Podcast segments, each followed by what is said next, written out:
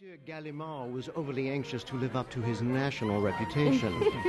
Well, he's not very good looking. No, he's not. Mm, certainly not.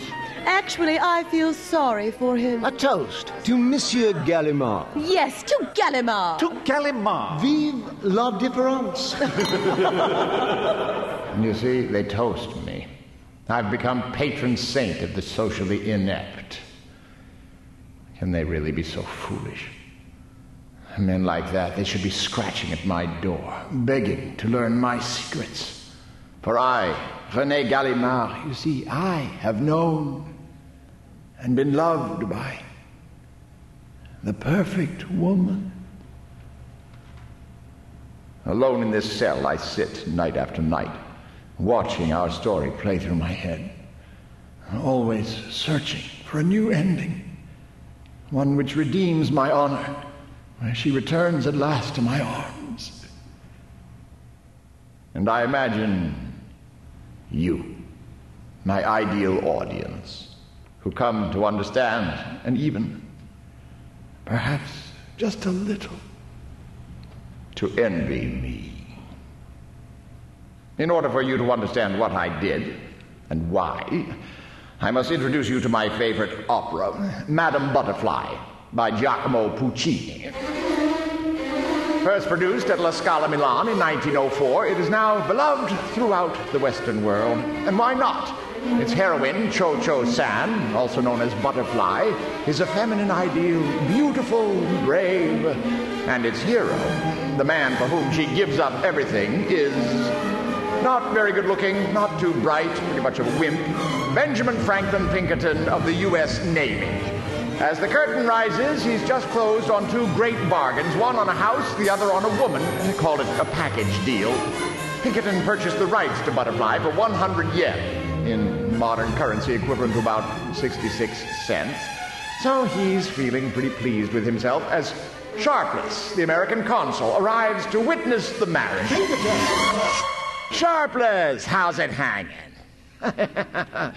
That's a great day. It's just great. Between my house, my wife, and the rickshaw ride in from town, I've saved 19 cents just this morning. Wonderful. I can see the inscription on your tombstone already. I saved a dollar, here I lie.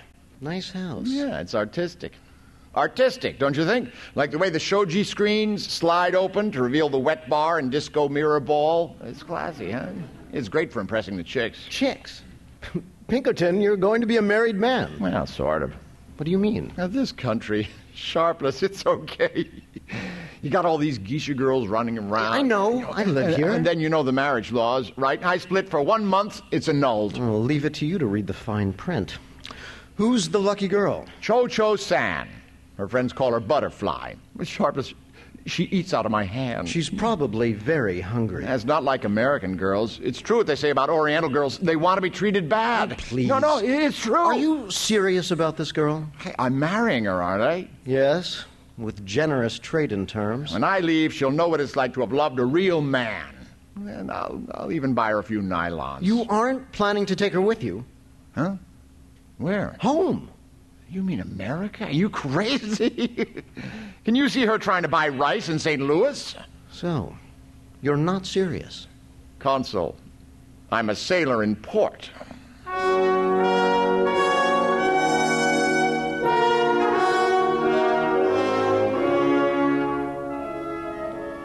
They then proceed to sing the famous duet, The Whole World Over.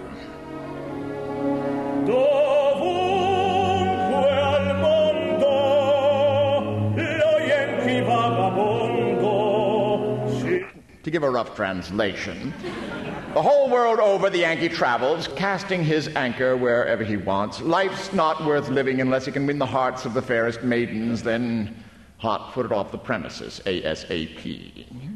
In the preceding scene, I played Pinkerton, the womanizing cad, and my friend Marc from school Thank you.